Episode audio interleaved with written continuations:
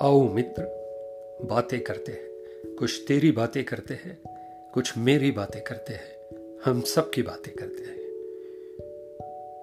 मित्र, इस श्लोक में सहज समाधि का वर्णन किया गया है। देहाभिमाने गलिते विज्ञाते परमात्मनि यत्र यत्र मनो याति तत्र तत्र समाधया। अर्थ।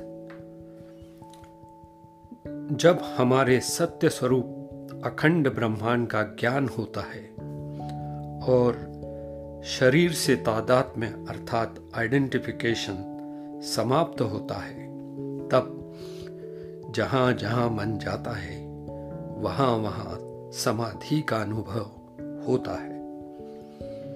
मित्र, बहुत से लोग जब समाधि के विषय में सोचते हैं तो मन में जो छवि उभरती है, वो एक हिमालय के किसी गुफा में प्राणायाम करते, कमल मुद्रा में मन को स्थिर करते हुए योगी की होती है। पिछले श्लोकों में यह गलत धारणा का निवारण किया गया है।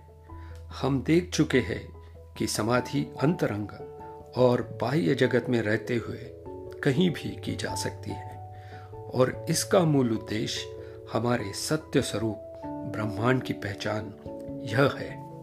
समाधि द्वारा अप्रत्यक्ष ज्ञान हमारा अपना प्रत्यक्ष अनुभव अर्थात विज्ञान होता है। द्वैत की समाप्ति होती है और स्वयं से लेकर आकाश के तारे तक एक ही स्वरूप है, इसकी प्रचिति होती है।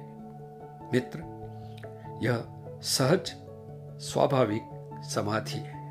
तुम्हारे आत्मिक शांति और संतोष की कामना के साथ आज के लिए बस इतना ही।